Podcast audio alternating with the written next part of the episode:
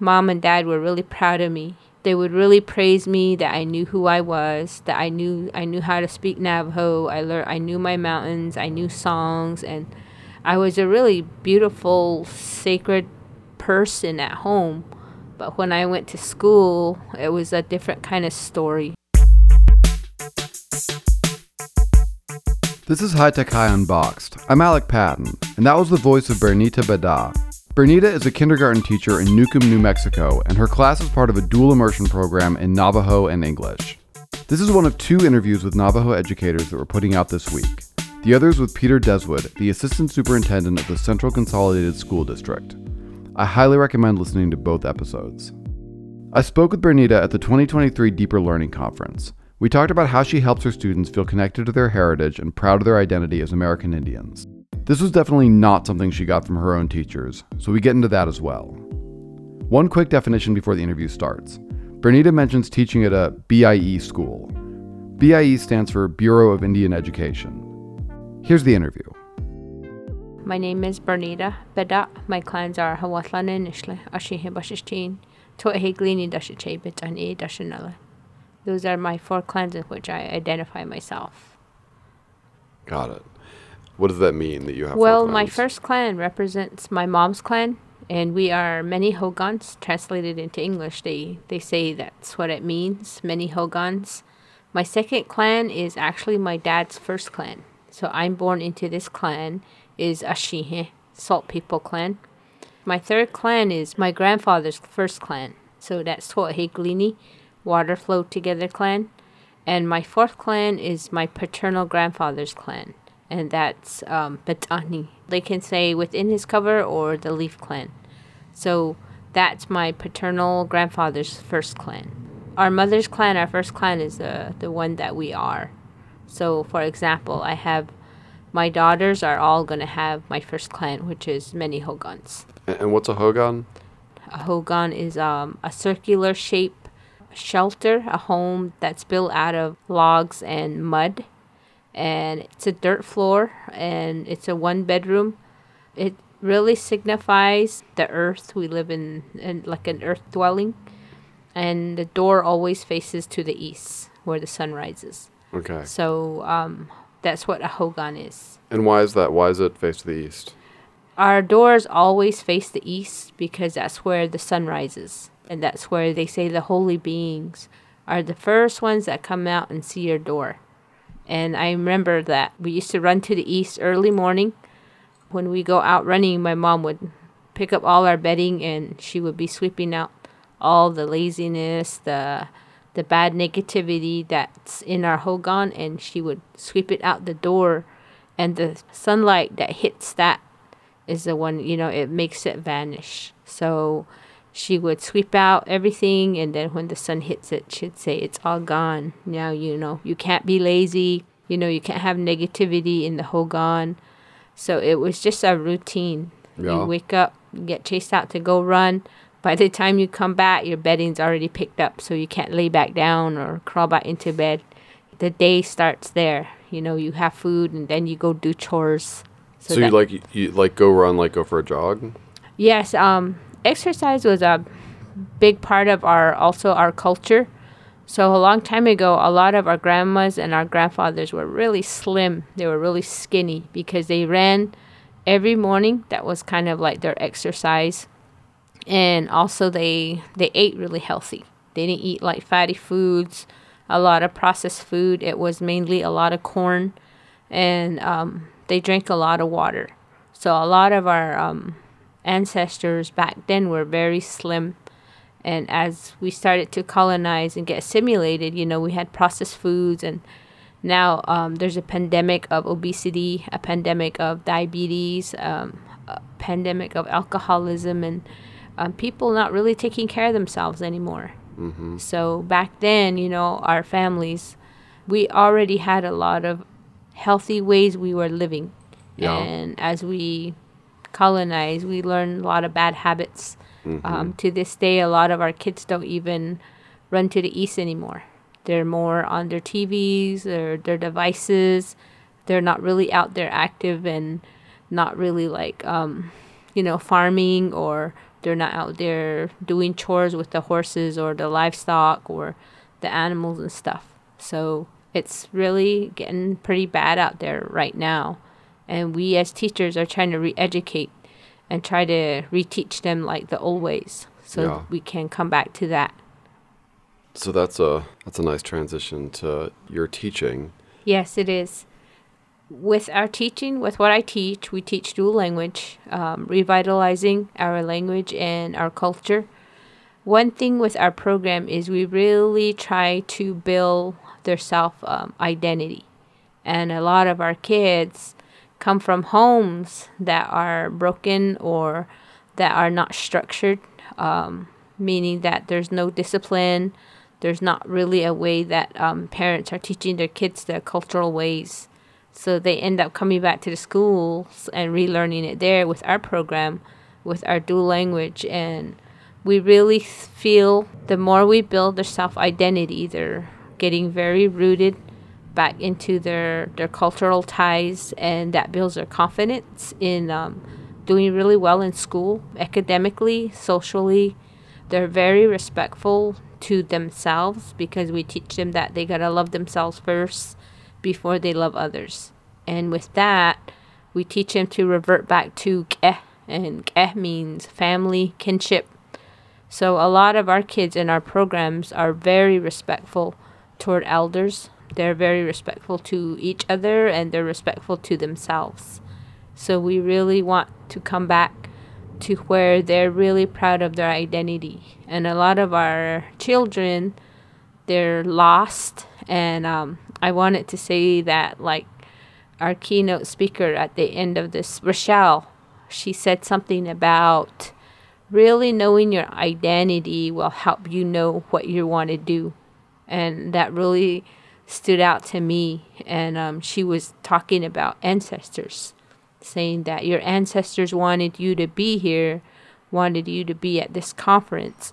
And we believe those same things because our, our ancestors are a big part of who we are as Navajo, especially that we are a matrilineal society, that our grandparents, especially our grandmothers, are very sacred, our mothers are very sacred, our sisters. And so we are the bosses in our culture, not, mm-hmm. not so much the men, but the women are the ones that have the planning, the thought process, the the life process, the the reverence. So they kind of like are the ones that make the families work.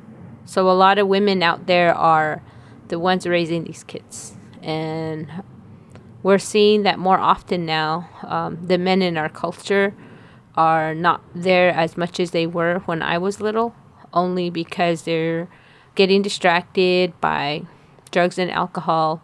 There's more abuse, domestic violence in our families, in our homes, because mom and dad are not both in the home. A lot of our grandparents are the ones that are raising our children. So in your school, you're teaching kids their cultural ways. Yes. How did you learn your cultural ways yourself? My mom and dad were non English speakers, they spoke only Navajo. We were raised in a hogan, uh, a dirt floor, one roof, one room, and it was kind of as tiny as this room. We had a, a fireplace, and we were raised like from the ground, literally. And when my mom cooked, we all sat at one table. We all we didn't have plates and forks. Of course, we all reached into one pot and we ate in that sense, which built our family community where our brothers had to respect the sisters and we as sisters had to respect our brothers. And we only spoke Navajo. We were finally introduced to school, um, the Western way of um, living. And I really didn't know English until mid fourth grade, maybe. I spoke Navajo all the time at school and it was hard. My my elementary, middle school, and high school, my college um, education was very traumatic, and I really got bullied. I think more or less in elementary we only had Anglo teachers, so I was still getting um, slapped with a ruler on my hand for speaking Navajo in the class. it kind of really traumatized me and when I started to learn to speak English, I would hear, you know, the English teachers really whispering about me, how dumb I was, and I'm a, a, savage, and I'm a dirty Indian, and I smell, and I could understand what they're saying until about sixth grade. I started learning to stand up for myself. And it was really hard because at, at school, I was really put down, and it was really negative.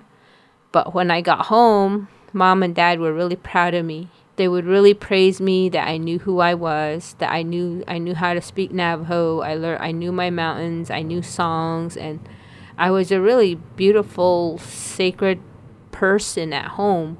But when I went to school, it was a different kind of story. I felt really ugly. I felt ashamed.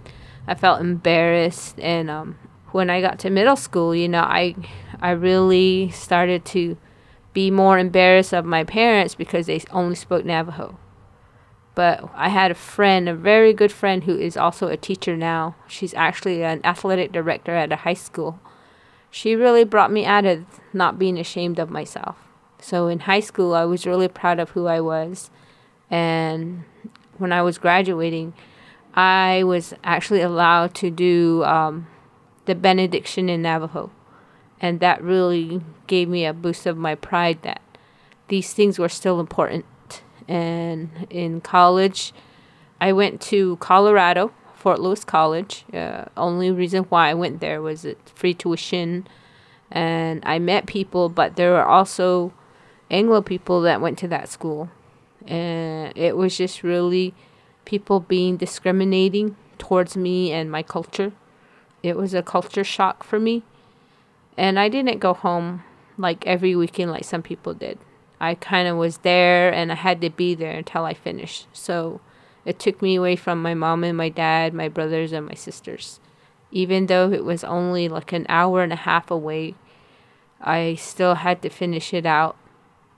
Traumatic thing that really happened in my college was that my father had passed away March 9th, 1999 and it really brought me down because I felt like I was really trying to get a degree for my dad. I wanted him to see that I had a college degree. I finished college. I, I did it kind of in that sense. And when he died, I just absolutely had no motivation. And I kind of went into like a depression stage. Um, one day, um, my roommate says, Someone's at the door I went to get the door, and it, my mom and my brothers were standing there. And I knew I was in trouble because they learned that I wasn't going to class, that I had just been sleeping through the day. And my mom and my brothers really gave me a talk like that this education that I'm going through right now was not for my dad, not for my mom, not for my brothers or sisters, but for myself. And that realization really helped me see that school was for me and not for anybody else. So that week, I finally got myself out of it. I pulled myself out of it. Of course, my brother and my mom, they did prayers and stuff for me. And that week, I went back to school and I finished the next year with a bachelor's degree in social work. So I was, I guess, I guess I was really kind of confused and all along I I guess I was thinking that I'm going to school for the sake of my parents, not really realizing it was for myself. So I had traumatic experiences and I really got into the work of social work and realized that that's really negative. I learned about how homes with domestic violence and things like incest and things that shouldn't be happening in the home the way I learned a home should be was not how it was in social work. Mm-hmm. And I was a child protective service worker and I actually had to take some kids away from their families because they were unstable. And in a way, it got really personal to where, you know, I would take a child from an unhealthy home. Those families would come after me personally, you know, bust my windows, come to my dad's house and bust his windows and just threats, you know. And it was a really scary time and that that's when I was pregnant with my first child. And I really did not want to have that kind of an energy while my daughter was inside me. And my mom had always told me everything that you feel, the baby's going to feel.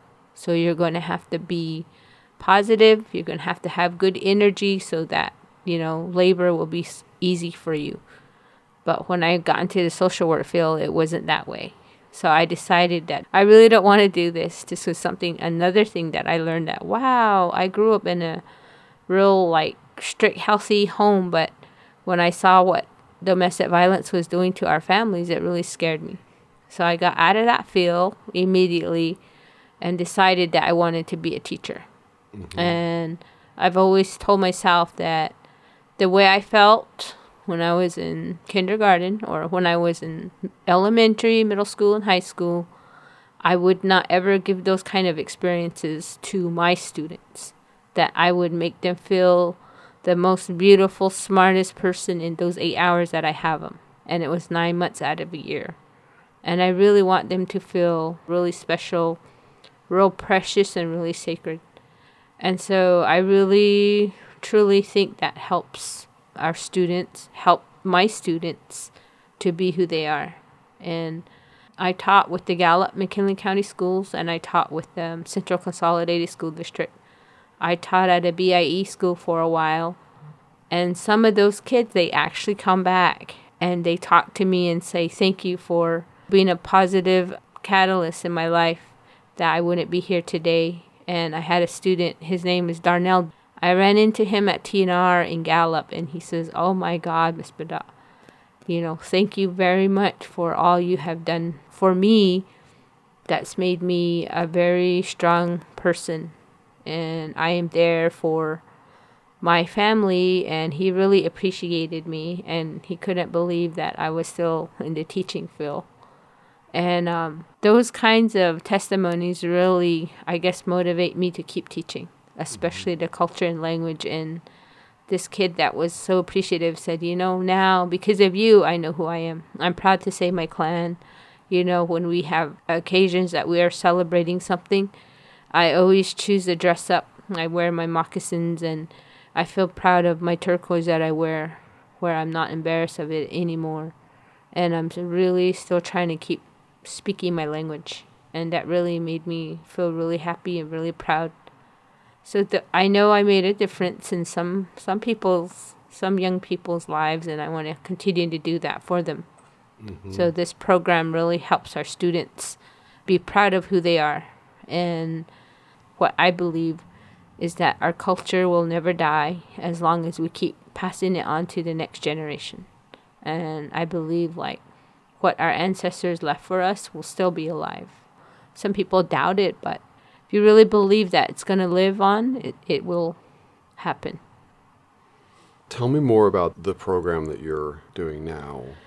We are a dual language program. We started out as an immersion program where we had 50% instruction in the Nebezad Navajo language, and then we had 50% in English. So this kind of started out the whole the whole thing with our dual language program we had one teacher specifically just teach Navajo. We had another teacher specifically teach just the English side. So the kids would kind of rotate. You know, they go to their English class and I have another class. And then we would switch them. The fourth graders go to English, the fifth graders come to Navajo. And that was really working out. Um, I think that was the best program I think we had.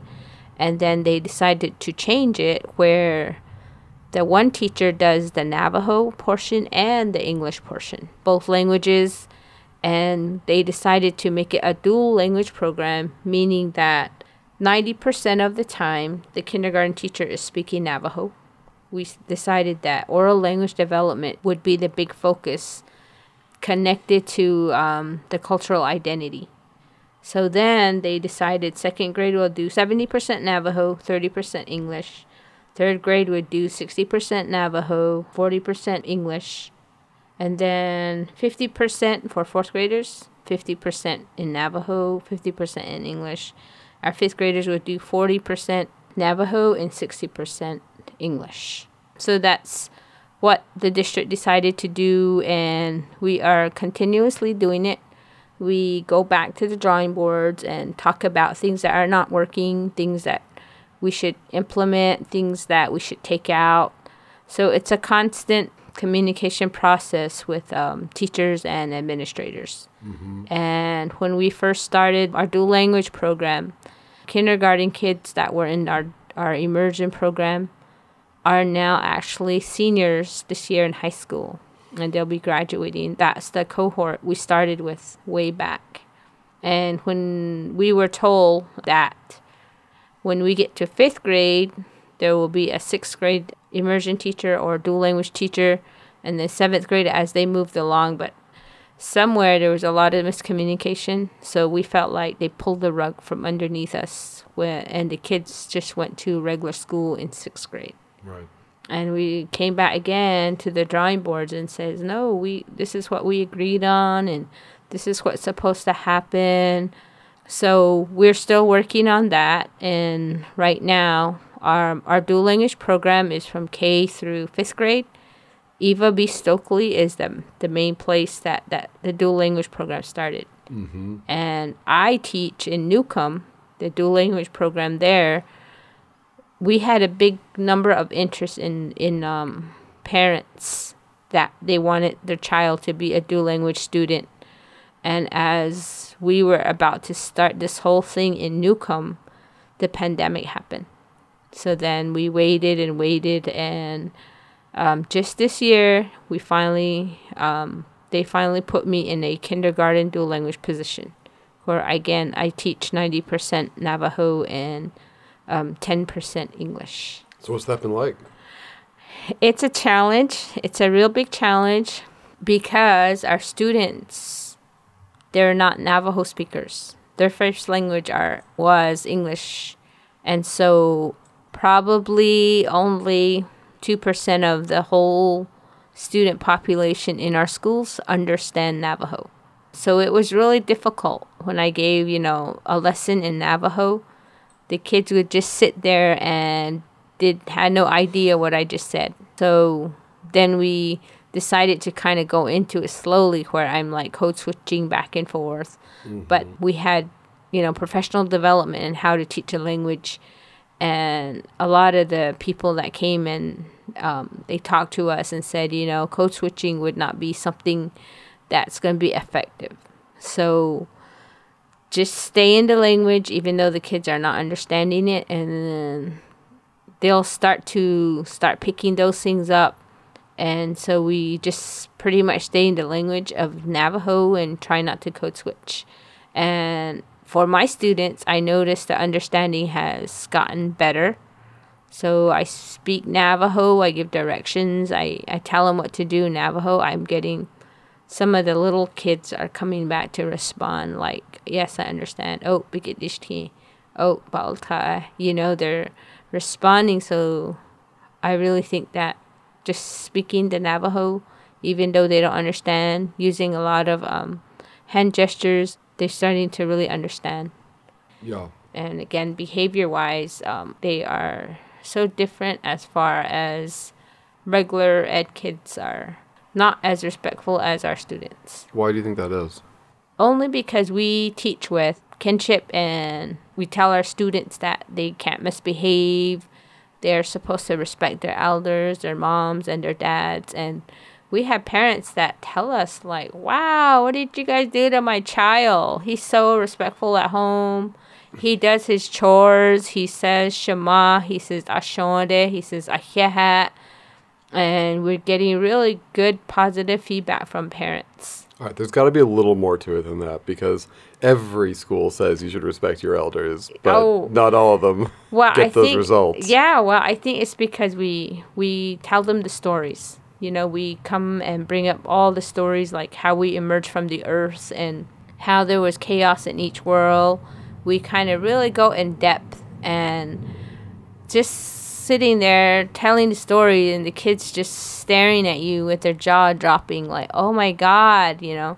And um, they really uh, internalize these stories. And we believe that these stories really happen. They're not myths. They're not fairy tales. And when you tell the kids, you know, they t- you know they ask, tell us a story again, and a lot of our stories, especially our winter stories, it, he um, it deals with um, the coyote, and the coyote in our culture is known as a trickster, as a person that's really naughty, um, someone that never follows the rules, but in the end, he's always the one that gets burned. And our kids know like someone's getting out of hand, someone would say, "Hey, don't act like that. You're acting like the coyote," because they know those stories. Mm, and so they don't want to be like the coyote, the ma'i. So they're pretty much kind of start to control their own actions in class. When you're telling these stories, are you mostly telling those in English or in Navajo? For me, I do it in Navajo. And I use a lot of visuals. So I use a lot of picture cards. And just them reading those picture cards, um, then they under, kind of understand what I'm saying. And since they hear it a lot all the time, they can tell it to me, back to me a little bit. And that's where like the retelling stories comes in from ELA, the sequencing and all these different things. I'm actually doing it and kind of training them. So when we do get to that part, they already understand and they know what to do. What would it have meant to you as a kid to be taking class, having your teachers speak Navajo with you? Oh my gosh, it would have been I think I would have went farther in my my college education. I wanted to become a um, electrical engineer, and somewhere along the line, someone says, "Oh, you're Navajo. You're not good at math. You're stupid. You're not gonna do it. You're not gonna amount to anything," and that really brought me down. And if my teacher spoke to me in Navajo, I think I would have excelled at my highest level. I could have bought my mom a home with a, a good degree, and I could have bought my dad a truck. I could have, you know, came back and helped my family. But that never happened because all these years I felt so low about myself. And I, I had, um, I guess, really low self esteem that somebody just brought me down. And, and um, I remember a teacher in middle school says, Why are you trying to hang on to that? it's eventually going to die. Everything dies, kind of like that. And that really stood in my in my brain. It still does to this day and I really just wanted to show her like I could do this and sometimes I think I wonder what my my, you know, elementary teachers would have said about me today. Uh, I'm really thriving in what I do. I actually have a passion for teaching and money doesn't matter to me, but as long as I love what I'm doing. Mm-hmm. And I mm-hmm. just wanted them to see that. You guys said I would never have a love for learning, but I do have a love for learning. And I don't want anyone to teach my students that. I want to be the teacher that tells them they can and they will. I want to be that teacher to them, not what I've experienced. Thank you so much. All right, I have one other question, which is you mentioned that you said in sixth grade you started standing up for yourself. What um, happened?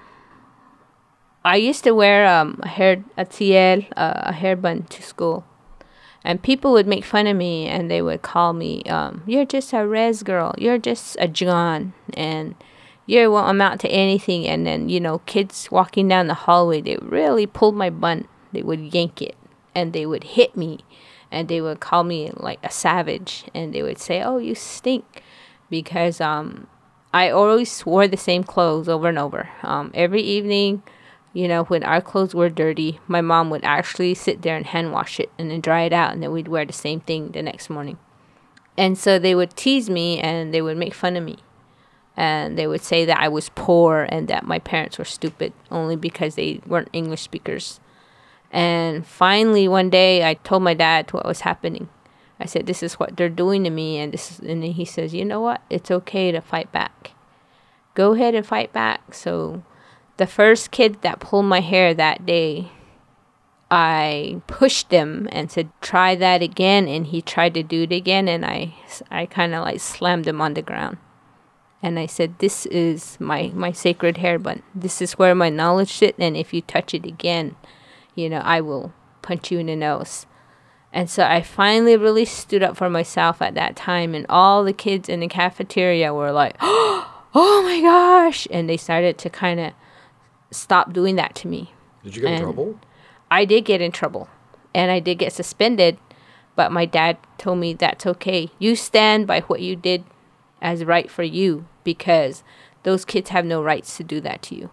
So we came in, brought their mom, his mom in, and come to find out they were related to my dad. And it was kind of more embarrassing for them to be confronted by my dad and say, Your child needs to leave, you know, his hands off his off of his sister. This is his sister. And so that's when everything stopped.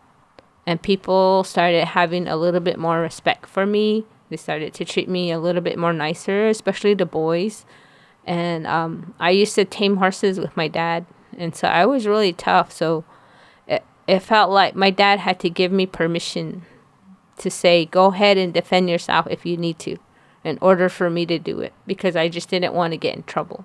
Um, so that's kind of, I guess that's where I'm really um, verbal now today. To this day, I'm very verbal, and sometimes I'm at my my um my children's school constantly saying, This is not right. Why is my child going through this? Why is this teacher saying this to my child?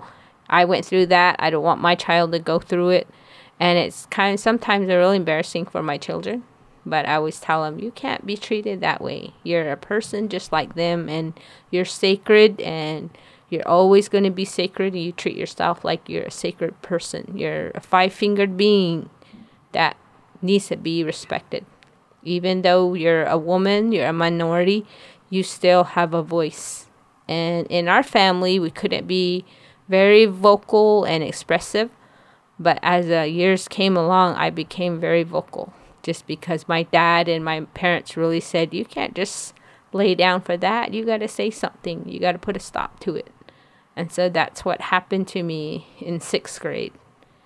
So some days I, I um, wish I would have had a better, you know, elementary experience or a middle school or high school or even a college experience. I wish it would have been more positive. And again, I think it would I would have really excelled. And that's why I don't want to do that to other kids. I want them to excel as much as they can, push them to their potential and let them go from there. Thank you. Thank you. Thank you so much. High Tech High Unboxed is hosted and edited by me, Alec Patton. Our theme music is by Brother Herschel. Huge thanks to Bernita Bedah for this conversation. Check the show notes to find a link to the companion episode to this one, my interview with Peter Deswood, the Assistant Superintendent of the Central Consolidated School District. Also, in our interview, Bernita mentioned the keynote speech by Rochelle Gutierrez from the 2023 Deeper Learning Conference. We put that keynote out as a podcast episode in the spring, so we've got a link to that as well. Thanks for listening.